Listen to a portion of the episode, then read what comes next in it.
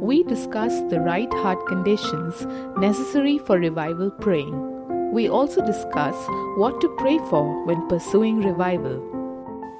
Okay, before we get into God's word, this, uh, the message this morning, I want us to just prepare our hearts to um, make our declarations. So if you have your Bible, uh, if you could turn with me, please, to Philemon. And Philemon has only one chapter, so I'll say chapter 1. And we look at verse 6. Philemon comes right before Hebrews. Paul is writing to this man, Philemon, and he's trying to resolve a, a, a situation there between Philemon and his uh, servant, Onesimus. Uh, but in that whole process, he writes this in verse 6. He says that the sharing of your faith may become effective by the acknowledgement of every good thing which is in you in Christ Jesus. So he wants us, he says, uh, in the latter part of that verse, he talks about the acknowledgement of every good thing that is in you in Christ Jesus. That is because we are in Christ as believers, because we are in Christ, we are in Him. That's our identity. He says, acknowledge the good things that are in you because you are in Christ. To acknowledge is to affirm, to recognize as a fact, to, to say, yes, this is it. So in Christ, about, you know, there are about 100 and, I guess, 140 odd scriptures in the New Testament that, that talk about our identity, who we are in Christ. And they describe who you and I are as people spiritually connected to the Lord Jesus Christ. This is who we are. And the Bible says you acknowledge these things. Acknowledge that you are the righteousness of God. Acknowledge that you are accepted in the beloved. Acknowledge that you are more than a conqueror. Acknowledge that you are an overcomer. Acknowledge that God always causes you to triumph. Acknowledge these things. Recognize as a fact. Are you with me so far? So, it doesn't matter what I am going through, it doesn't matter what my status in life is, it doesn't matter what my circumstances tell me about who I am or what people's opinions about me is. The Bible says, above all of that, beyond all of that, acknowledge the good things that are in you because you are in Christ. Acknowledge that. And then it also says, in the early part of that verse, it says, that the fellowship of our faith may become effective. So, how can you have really good fellowship? Have lots of tea, coffee, he said, That's good fellowship. Now, what's really good? What's good fellowship in terms of scripture? He says that the fellowship, the sharing, or the Greek word there is, is fellowship, or the, the, the fellowship of our faith may become effective, may really have a powerful effect. So, you want to have really good fellowship? What are you supposed to do in good fellowship? Recognize the good things that are in each other because we are all in Christ. so when we recognize and acknowledge the good things that are in us because we're in Christ, that's when we are having really good fellowship. Right? So I can look at somebody and you know if they're going through difficult I say, don't worry. The Bible says that God always causes us to triumph in Christ. See, then we're having good fellowship. Because I'm affirming the good things that are in them because they are in Christ. So they say, like, man, I feel like I'm so broken, I'm so defeated. Say, don't worry the Bible says that whoever is born of God overcomes the world. So that's acknowledging the good things that are in them because they are in Christ. And that's when we have really good fellowship. Amen? So, what we're going to do this morning is just rise to our feet and acknowledge the good things that are in us because we are in Christ. Let's stand to our feet, please, we're going to make our declaration. So, if you brought your Bible, hold it high up in the air, and let's declare this loud, bold, and strong together. This is God's word. This is God speaking to me. I am who God says I am. I can do what God says I can do. I will become everything God has promised. I'm saved, healed, delivered, redeemed. I am blessed, victorious, prosperous, triumphant, I'm a minister of God, a servant of Christ, and a channel of His blessing to many people. I receive His word, I believe His word, and I live by His word. Christ is my master, and to Him I am an absolute surrender. In Jesus' name, amen. Shake hands with the person next to you, please. Give them your name. Let them know you're happy to see them. Tell them who you are, what you do. And you may be seated. Over the last several weeks, we've been talking about revivals, visitations, and the moves of God, and just awakening ourselves, stirring ourselves up to understand this aspect of our journey with God on, on revivals. Uh, we've talked about revival stories. We've looked back into the history of the church, 2,000 years, uh, seen uh, uh, several of the revivals that have taken place and, and the moves of God that have taken place. Uh, last week, we talked about how we could prepare ourselves as a church, as a people, for revival. That as a, we need to be ready as a people, and then we need to pray. This morning, I want to focus in on that, the second part, which is on prayer, and uh, talk a little bit about how we can pr- uh, prepare our hearts to pray and also how to pray for revival. When we look at the history of revivals, the moves of God in the history of the church, there is one common denominator that we find that precedes every revival that took place. There's one common denominator, one key, if you will, that causes, that, that, that, that ignites revival fire. And that one common denominator, that one key is simply prayer. And when we try to say, okay, what can we do as a people to see revival? You look back in the history of the church, and there's one thing and one thing alone, and it is prayer. That's what it is. People prayed. Sometimes it's an individual who really pursued God in prayer. Sometimes it's a small group of people. Sometimes there's many churches across the region. And it varies in that sense. But the one thing they were all doing was pursuing God in prayer until the move of God took place. So, really, prayer is the key to revival. It's important for us to pray. Now, we understand that revival is a sovereign work, it's a work of God. We can't manufacture it. You know, we can create a lot of hype and emotion through various ways, but we cannot manufacture revival. It's a move of the Holy Spirit, it's a move, it's a work of God. But prayer is what paves the way, prayer is what ignites, causes it to be ignited in our midst. It's like the farmer. You know, the farmer, he can do something to have a harvest. He can plow the land and he can sow the seeds. But the rain is up to the heavens, it's up to God.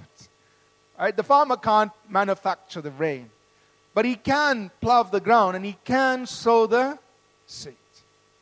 So that's prayer. While we cannot cause revival, we can plow the ground, we can sow the seed, we can expect, we can ask God for the rain, and He will release the rain at the right time. But we need to prepare, we need to pray. So, this morning, I want to just spend a little bit of time talking about this whole aspect of praying or pursuing revival through prayer, and just leave that before us and challenge us to uh, come together and engage in praying for revival. In Matthew chapter 11 and verse 12, Jesus spoke to us about the kingdom of God. He said, From the time of John the Baptist until now, the kingdom of heaven suffers violence or experiences violence, and the violent take it by force. From, from the time of John the Baptist. So, John the Baptist was the transition point from the Old Testament to the New.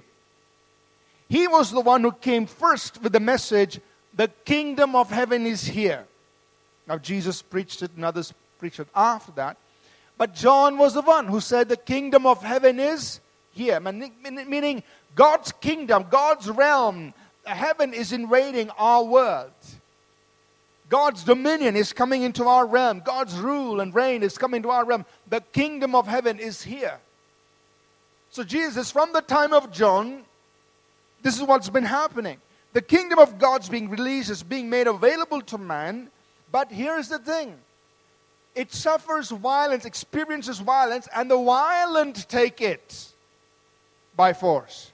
Meaning, although the kingdom of God is made available to all of us freely, for us to enter in, for us to press in, for us to experience the things of the kingdom, there is a certain level of intensity, there's a certain level of aggressiveness, there's a certain level of a push in the spirit that is required of us. In other words, it doesn't fall like jalebis from the sky, you know. It's made available to us freely, but we've got to press in. Because there are things in this world and there are forces of darkness that would want to keep us out of that kingdom. Although that kingdom is made available to us freely. Are you with me so far? So the things of the kingdom of God are accessible to each of us. God is not holding it back. The kingdom of heaven is here. Jesus said in Luke 12 32, He said, Fear not, little flock, it's your Father's good pleasure to give you the kingdom. God's delighted in giving us His kingdom. It's your Father's good pleasure to give you the kingdom. But for us to receive, for us to possess the things of the kingdom, there is something required of us. We need to press in. And that's what we as a people, as a community, eh, us as individuals and as a people must press in and say, That is mine, that's in the kingdom, I'm going to have it. Amen? And so, also in the case of revival, it's there for us. God says there are seasons of refreshing available to all of us, but there is this intensity that is required of us for us to experience that. And prayer is where we express this intensity. Prayer is where we demonstrate that we are really intense, we're serious about experiencing revival. And we've talked about the reasons why we need revival. I don't want to just I don't want to repeat that this morning. So when we begin to pray for revival, we need to start with the heart condition. So I want to enumerate just a little bit on uh, the heart condition that we must have before we pray. Because prayer is not just, you know, uttering all these words. It's not like a garbage dump, you know, or dumping all these words on God. I hope you have enough words, Lord. It's, that's not prayer. Prayer is not about just, you know, giving God these lectures so that he gets tired of us and says, enough, stop, you know, I'll give you what you're asking. That's not prayer. Prayer is more a matter of the heart because God looks past the words to look into our hearts. So when we pray for revival, we first got to prepare our heart. And I want to talk about that a little bit. The heart condition, the right heart condition. What must the condition of our heart be as we are praying for revival. And all of us need to ask God to create this kind of a heart in us. Even I pray, I say, God, create this heart in me. Give me this kind of a heart. Increase that. Do it more, God, in me. So we're all asking God to create this kind of a heart in us. Number one, the right heart condition for praying for revival is that it's a heart that is repentant, humble, and dependent on God. It's a repentant heart. It's a humble heart it's a heart that's dependent on God. And uh, there are several scriptures on these. You'll find it in the book when we get it. But in Second Chronicles 7:14, one reference there, God says, "If my people who are called by my name will do what? Will humble themselves. Will turn from their wicked ways, repentance. Humble, repent. And will seek my face, dependence, looking to God, and pray God says, I'll hear from heaven, I will heal their lands. So when we pray, the condition of our heart should be God, I'm turning away from sin, I'm humbling myself before you, God, and I am dependent on you. God, we can't produce revival. Only you can, but we are asking you for it. We need this move of God. We need this outpouring. We need you to visit us in a powerful way. Secondly, it's a heart that's desperate, longing, full of hunger and thirst. Meaning there is a, a cry in our hearts. There is an intense desire in our hearts. There is what the Bible calls a hunger and thirst in our hearts.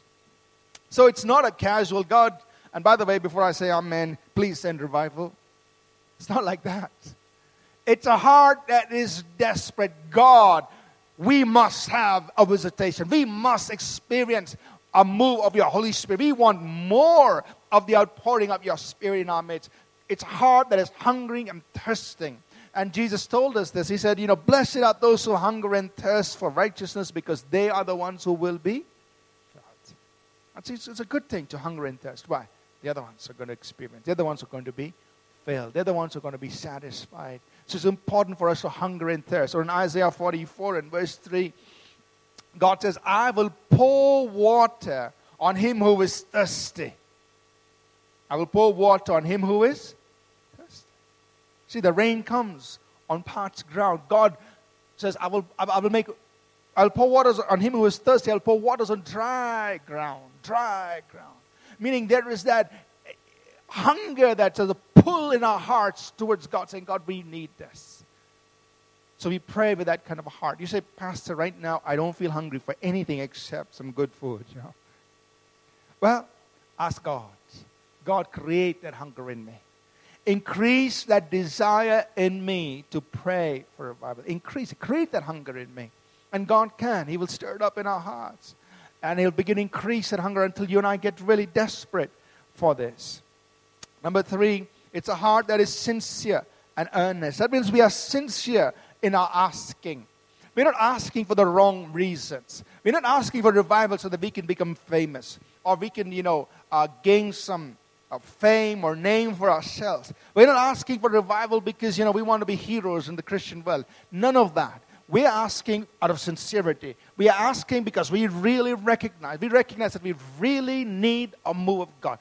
That's sincere, being sincere in our prayer. Are you with me? Right? So when we pray, we pray with sincerity, with earnestness. And, and in James chapter 5, verse 16, 17, 18, uh, James writes about uh, writes this. He says, you know, confess your faults one to another, pray for one another that you may be healed. The effective, fervent prayer of a righteous man avails much. Meaning, the earnest, fervent, fiery, red hot prayer of a righteous man, a man who is sincere, who is right, is powerful, avails much. It's powerful and it's working. And then he talks about Elijah as an example. He says Elijah was a man just like us. He prayed it wouldn't rain, and it didn't rain for three years and six months. And he prayed again, and the heavens gave rain, and the earth produces fruit. I mean, an ordinary man like you and me could pray, and, and, and, and because he prayed earnestly, fervently, and out of a righteous heart, see what, what God did for him. So, he's encouraging you and me. Our prayers avail much, but it's got to be earnest, it's got to be fervent from a righteous heart. So that leads us to the next point. When we pray, we have to a heart that's fervent, that's passionate, that's consumed. Meaning it's a heart that's on fire. It's fervent about this. It's passionate about it. God, we need this. And it's consumed by it. Meaning, God, this is not, you know, the tenth thing on my list, but I'm consumed. I want this, God. I want to see a move of God. I want to see whole, the move of the Holy Spirit through the church, in the city, across this nation. I want to see revival. It's a heart that's burning with this, it's fervent, it's on fire with this. Number five, it's a heart that is persistent and consistent, meaning it's heart that is not going to give up easily.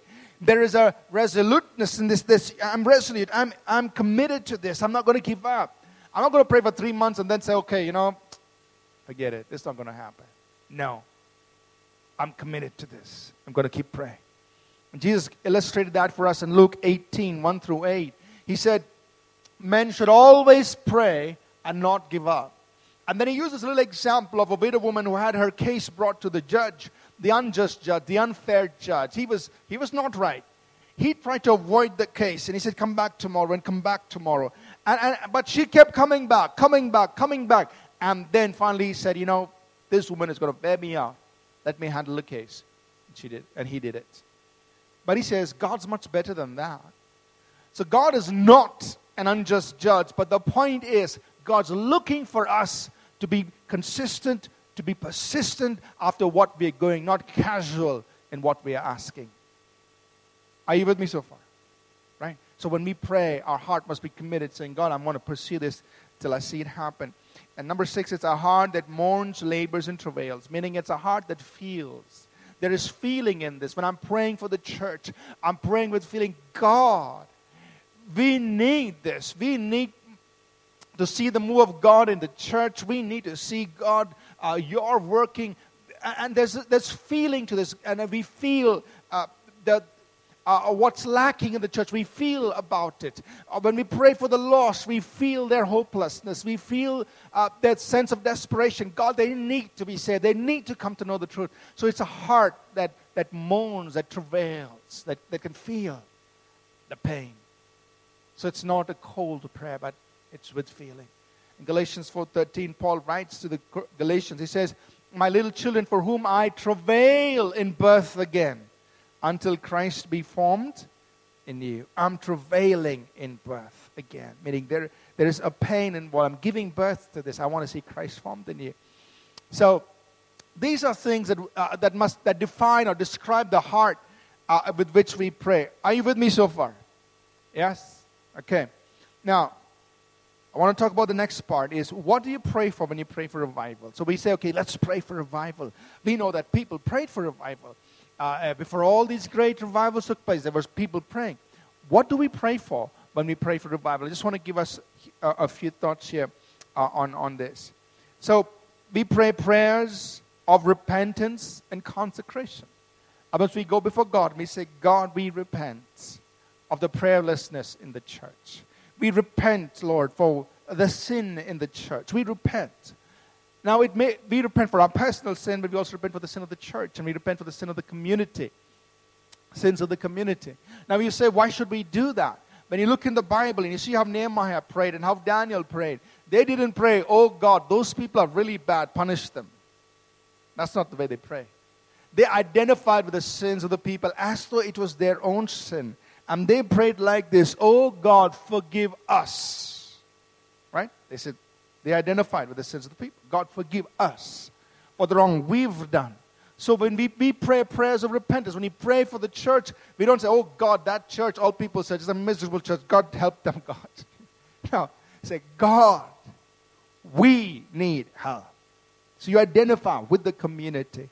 Oh God, forgive us that we've been casual about the things of God. Forgive us for our shortcomings. Or when we pray for the community, we say, God, forgive the sins of this city. Forgive us for the wrong that's happening in this city. Forgive us for the corruption. Forgive the corruption. Forgive the idolatry. Forgive the sin in the city. So we pray prayers of repentance and we pray prayers of consecration. God, we consecrate ourselves to you. As a church, we consecrate ourselves to you. So pray those prayers. Secondly, we pray prayers of yielding and surrender. That means we say, God, we are yielded to you. We are surrendered to you.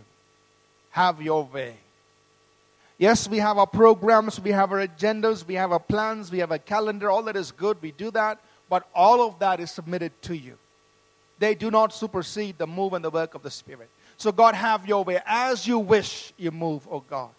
You're free to do whatever you want.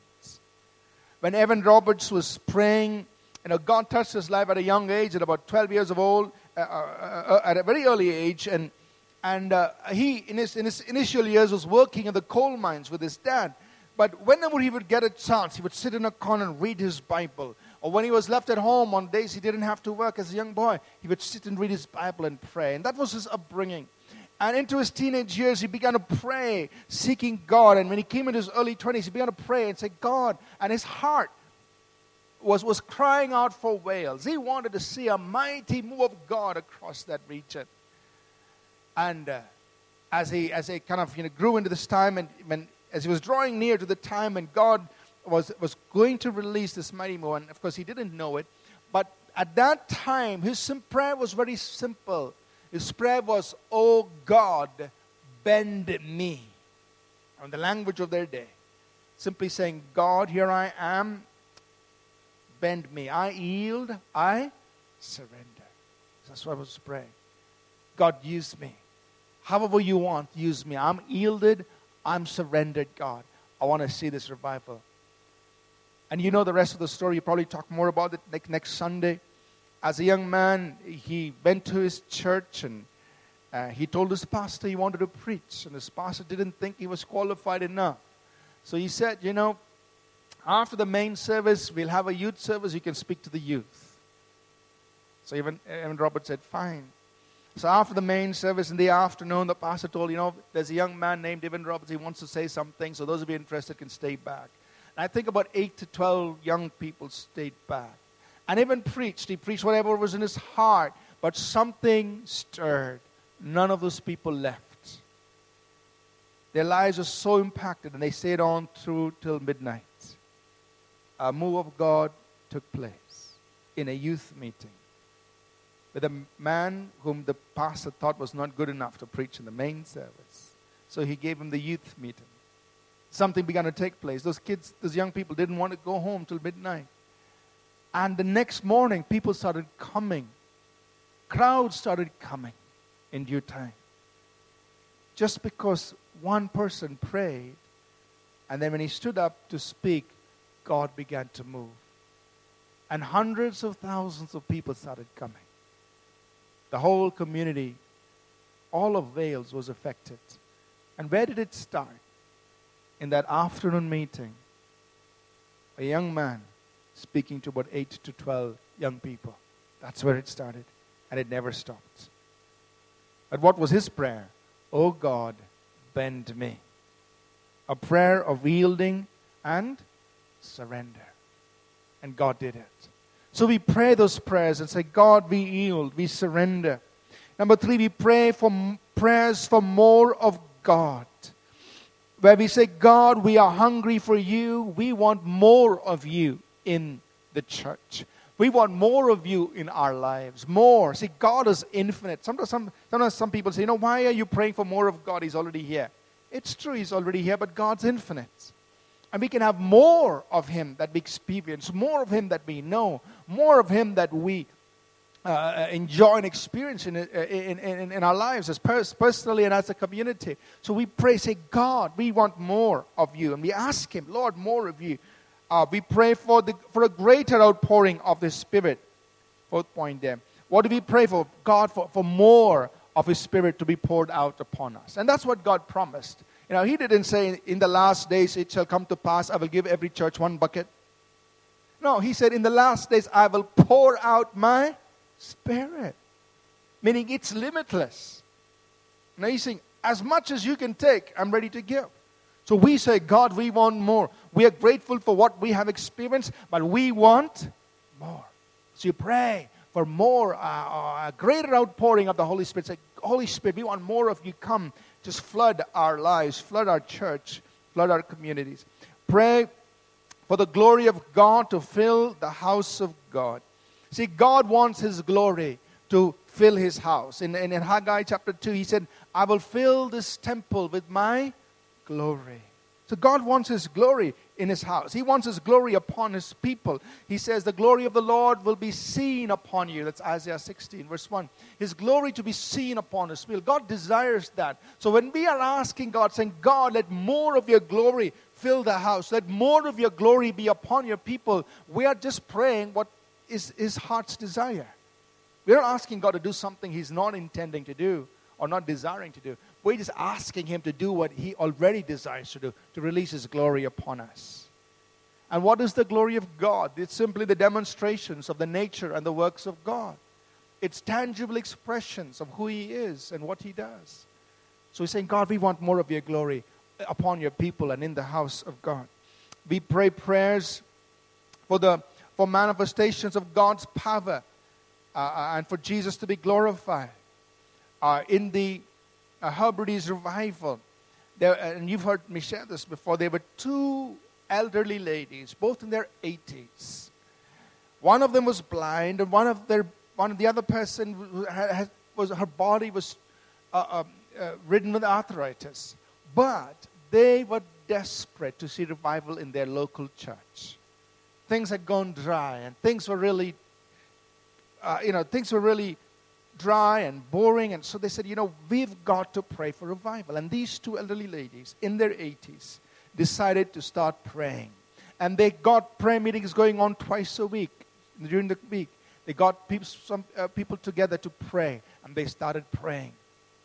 And this was their main prayer from Isaiah 64. They said, Oh, that you would rend the heavens and come down. That was their prayer. Oh, that you would rend the heavens and come down. Oh, that you would do things that our eyes haven't seen, things that we have not even asked for. So, Isaiah 64, 1, 2, and 3. That was their prayer. Just kept praying, Oh God, rend the heavens, come down in this church. They were praying for their local church. Oh God, rend the heavens, come down. Let the mountains melt at your presence. Lord, do things that we have not even asked for in our midst. Do such things. That was their prayer. They prayed like that for three months. And then, when in, in a time they didn't know how, why, where, here's what happened. One particular morning, it was three o'clock in the morning. 400 people were awakened and they came to church. Now, they had no WhatsApp, no SMS. It wasn't none of it wasn't any of that. God was just moving unusually. That night, this small prayer group was praying in the church. Three o'clock in the morning, there were 400 people coming to church. Oh God, rend the heavens and come down. Why did these people show up? Everybody said they felt something stirring them up, telling them to go to church. And then began a revival in those reach in that entire region. But they prayed, and God answered. Unusual things began to happen. So we pray and say, God, we want to see demonstrations of your power. We want Jesus to be glorified. We want to see signs, wonders, miracles taking place. A few other things we pray when we pray for revival, we pray for the salvation of the lost. We pray, God, thousands for thousands and thousands of people in our city to be saved. We want people to come into the kingdom of God, thousands upon thousands. And that's possible because we've heard the stories of revivals. We've heard that during the layman's prayer revival, during the course of an entire year, there were 50,000 conversions every week. Now, this is history, it's not fantasy. Neither is it Christian fiction, you know. This is, this is what actually happened. That during that revival, 50,000 people turning to the Lord every week. Imagine if that happened in Bangalore City. But that's what we should be praying for. God, we want thousands upon thousands to be brought into the kingdom. God, draw them in. God, bring them into your kingdom. We pray for the transformation of the community. And Isaiah prayed in Isaiah 26, verse 9, he said, With my soul I have desired you in the night. By my spirit within me I will seek you early. So he's talking about going after God. But notice the rest of his prayer. For when your judgments are in the earth, that means when your truth is in the earth, the inhabitants of the world will learn righteousness. He is seeking God for something. That when the truth of God is in the world, out there, the people in the world will begin to learn righteousness. So we've seen in the stories of revivals that the revival, the move of God, brings about social, moral, and spiritual transformation of society, of the community, of the world outside the church.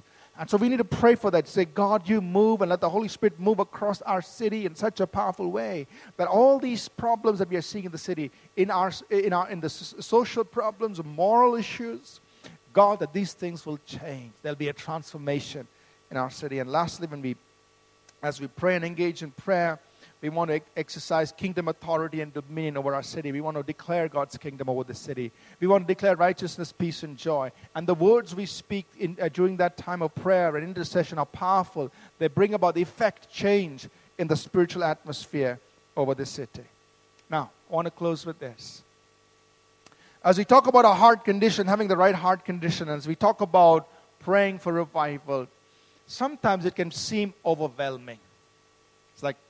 Oh, this is too much. Now, how can I do that? I mean, it's too much. I mean, pray like this. It's, uh, you know, I'm happy going to church on Sunday morning. Don't trouble me the other days of the week, you know. It might seem too much. But I just want to encourage each of us. Let's start where we are. You know, William Seymour, before God used him in the Azusa Street revival, he was praying five hours a day. And he wasn't seeing anything happen. So he went to God saying, God, what should I do? And God said, Pray more. So he increased it to seven hours a day praying. And then we know the story of how the Holy Spirit moved through this ordinary man, gave birth to what we know today as the charismatic Pentecostal, the Pentecostal move of God that took place at a little street corner on Azusa Street. A little small shack, which later on became, uh, uh the, established church, a mission there. And that affected the world. Now, when we hear this story, we can be intimidated, saying, You know, I can't even pray for five minutes, man. You talk about five hours, seven hours. It's beyond me. Forget it. It's not for me. So we could get easily intimidated when you hear these kinds of stories. But what I want to encourage all of us, number one, is this. Now, let's start where we are.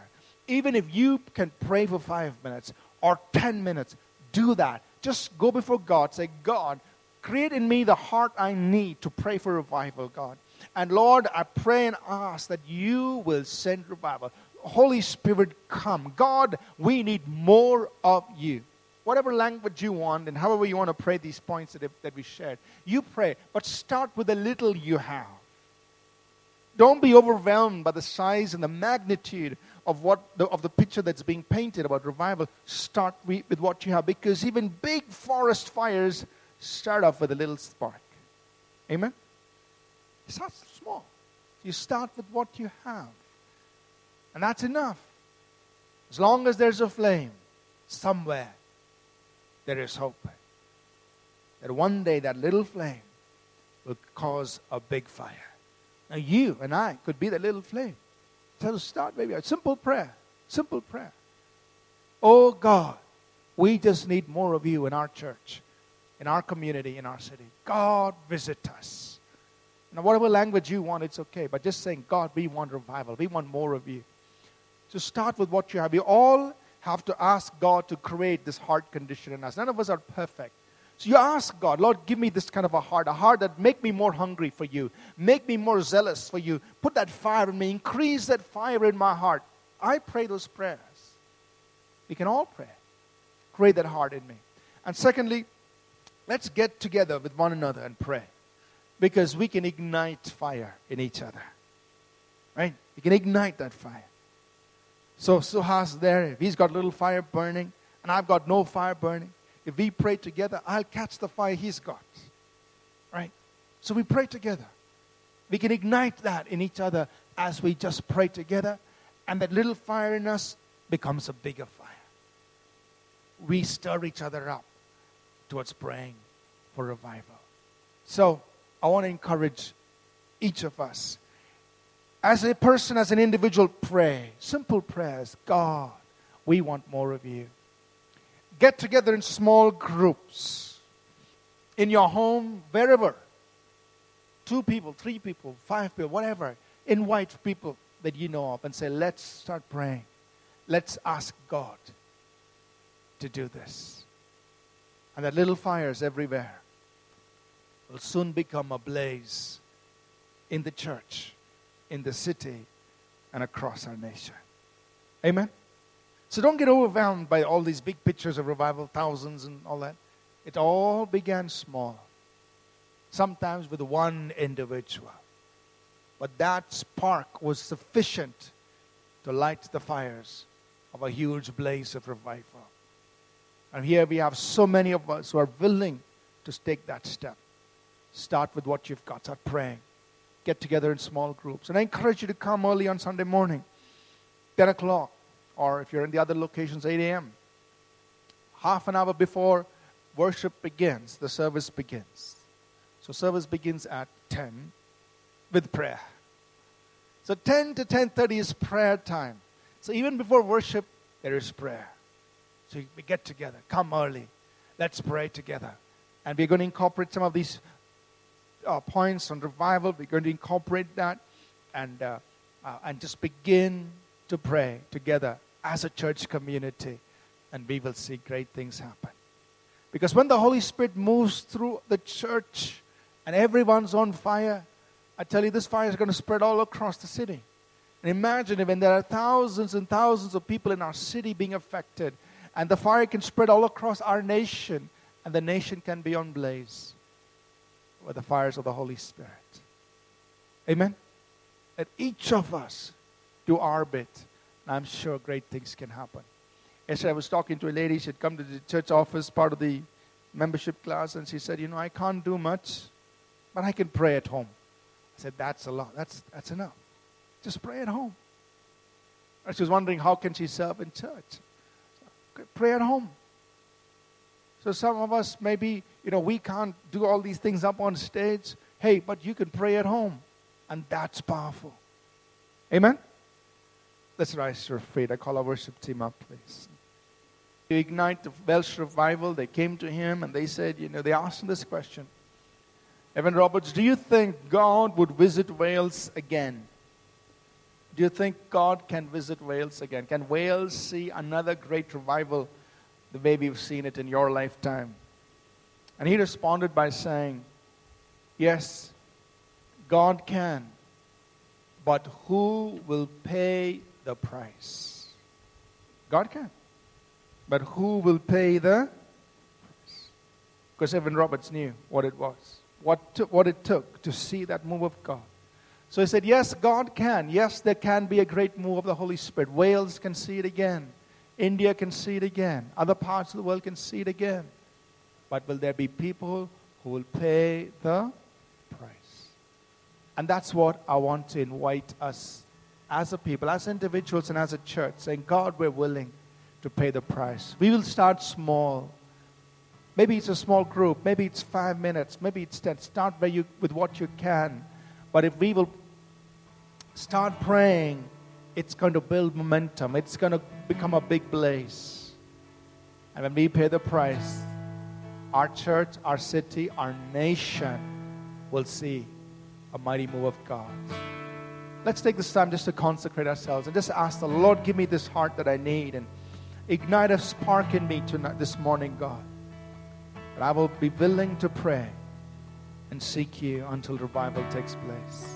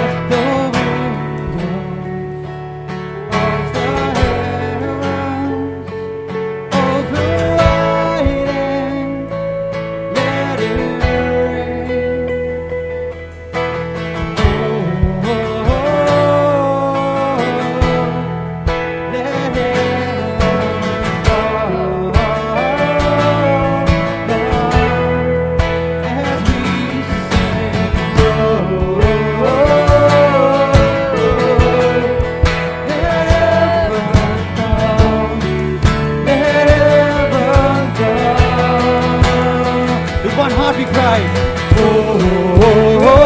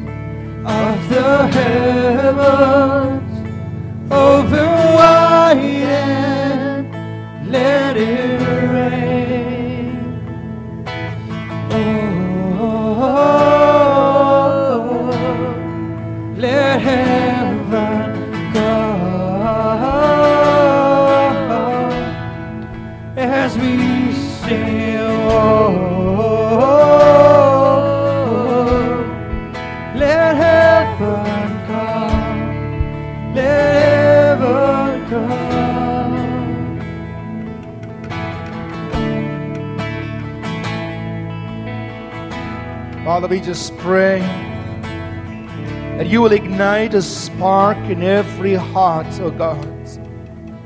And you will put it in our hearts to press in, to pursue you, God, for our church, for our city, for our nation, God.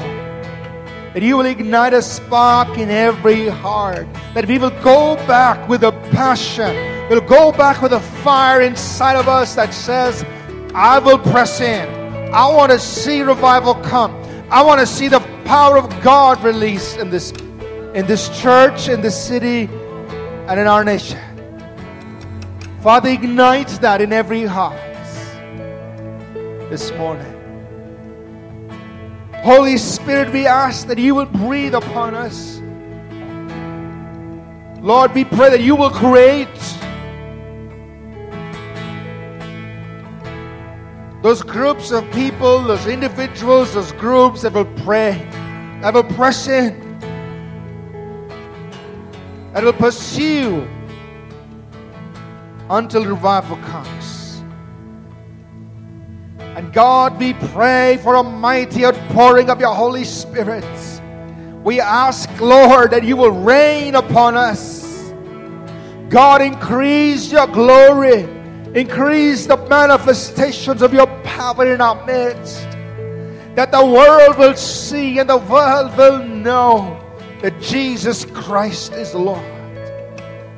Let your house be filled with your glory, God. Let the glory of the Lord be seen upon each of our lives. Oh God, we pray you will reign upon us. We pray we will have more of you. Experience more of you, Father. We cry out for more. We thank you, God, that you are the Lord who leads us in this journey.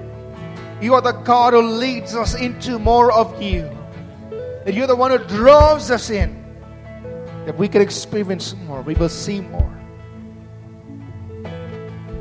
We will even taste more of the Lord. We thank you, Father. Thank you, O God. Thank you, Lord Jesus.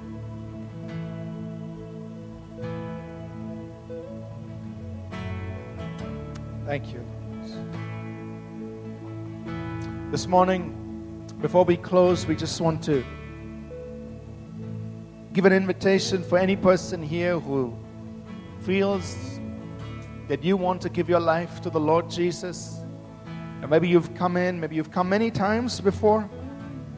But this morning you feel in your heart that I need to let Jesus take control of my life. You feel inside you that enough is enough. I want to come to Jesus. I want Him to forgive my sins. I want Him to give me eternal life. We want to pray with you right now before we close and just lead you into experiencing this for yourself. So, with every head bowed, it could be all just bow our heads, close our eyes. There's any person here, even one person. If you feel this morning, I want to give my life to Jesus. I want Him to forgive my sins and make me a new person and give me His life. If you feel that stirring in your heart, then I want you to pray this prayer with me. That's God touching you, God speaking to you. And I just want to help you respond to that. Could you just say this prayer with me, please? If you feel that you want to do this. Lord Jesus, I give my life to you. I ask you to forgive my sins.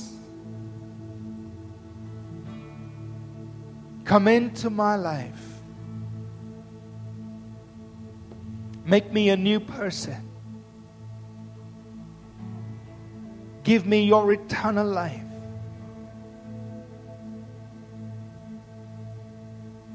And help me follow you and you alone the rest of my life. And I pray this in Jesus' name. Amen. Amen. Father, we just thank you for this morning. We thank you, God, for this time of worship, for your word. We thank you for people uh, who gave their lives to you this morning. We rejoice, we celebrate. Uh, and Lord God, we thank you for what you're doing in our lives and for all that you will unfold for each of us. And now unto him who is able to do exceedingly abundantly above all that we can ask or think. Unto him be glory in the church through Jesus Christ. Amen. Amen. God bless you. Have a great Sunday afternoon. See you again. Have a great week. We trust that this message was a blessing to you. We'd love to hear from you. You can email us at contact at apcwo.org. Also, visit our website www.apcwo.org for additional resources. Thank you for listening and God bless you.